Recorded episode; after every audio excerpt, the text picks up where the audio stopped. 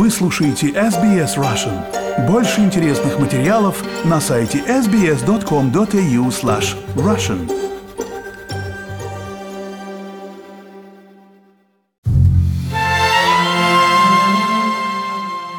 Сегодня в рубрике «Вопрос к психологу» психотерапевт из Канберры Ольга Короновская отвечает на вопрос Марии Сиднея. Зачитаю его вслух.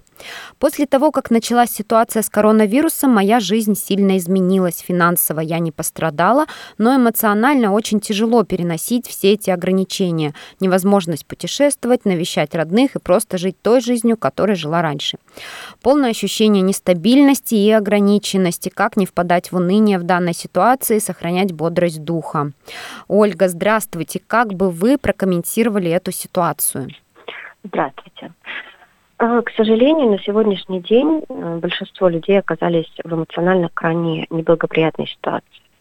Уже существуют исследования, указывающие, что при пандемии у людей повышается тревожность, чаще случаются панические атаки, депрессия, увеличилось количество обращений по поводу проблем со сном.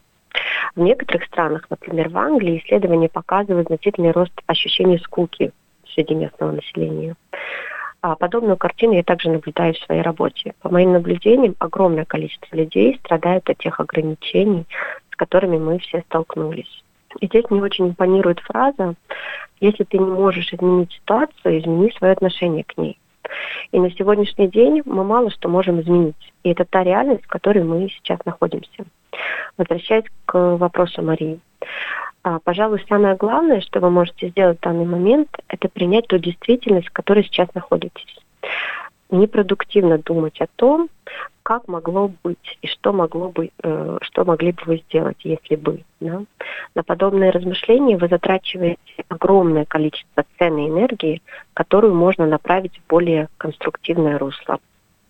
Более того, э, такого рода размышления могут как раз приводить к апатии, унынию, ощущению беспомощности да, и тому подобное. Ваша реальность стала другой. Поэтому основная задача – это перестроить жизненный уклад таким образом, чтобы он максимально удовлетворял ваши потребности, ориентируясь на реальные возможности. Например, если вам нужны путешествия, вы можете совершать их по Австралии, да, даже по вашему штату. Если, например, вы любите искусство, ищите какие-то онлайн-выставки и спектакли. То есть вы ориентируетесь на, на ту реальность, в которой вы находитесь. С родными также, да, можно общаться онлайн, это все знают. Но интересно, что многие иммигранты, проживающие в Австралии, подолгу не видят своих родных, но именно в ситуации пандемии, да, желают быть рядом с близкими. И это желание увеличивается. Что неудивительно, потому что мы все знаем, что запретный плод, он сладок. И наши желания усиливаются именно тогда, когда они под запретом. Конечно, бывает по-разному, да, и для многих людей это также период переоценки ценностей. Я знаю людей, да, которые в связи с ситуацией с ковидом поняли, что хотят быть ближе к своим родным, теперь планируют свой переезд из Австралии обратно домой или в какие-то более близкие страны. И, на мой взгляд, это очень важный, я бы сказала, положительный аспект пандемии, потому что многие стали переосмысливать свою жизнь, ценности, приоритеты и так далее. Возвращаясь к вашему вопросу, возможно, это также время поиска новых интересов или даже рода деятельности. Некоторые люди именно сейчас пошли учиться да, тому, чему, например, они давно хотели. Также мне э, кажется, сейчас очень важно научиться планировать сразу несколько вариантов. Например, если я не смогу поехать в другой штат, потому что неожиданно могут, например, закрыть границы, тогда я поеду, там, например, куда-нибудь в своем штате, в свой штат. Это поможет структурировать свою жизнь а, и придавать ей больше ощущения устойчивости, что очень важно да, для большинства людей. И последнее, мне хотелось бы выдвинуть такое достаточно смелое предположение, что это период поиска смысла для многих, глубинного смысла своего существования.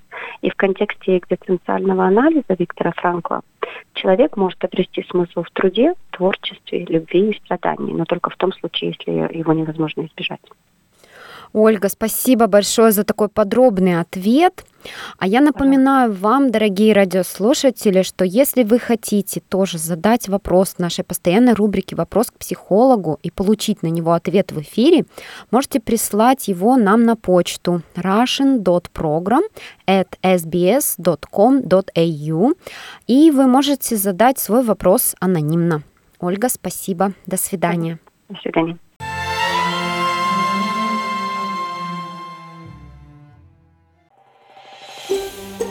Хотите услышать больше таких историй? Это можно сделать через Apple Podcasts, Google Podcasts, Spotify или в любом приложении для подкастов –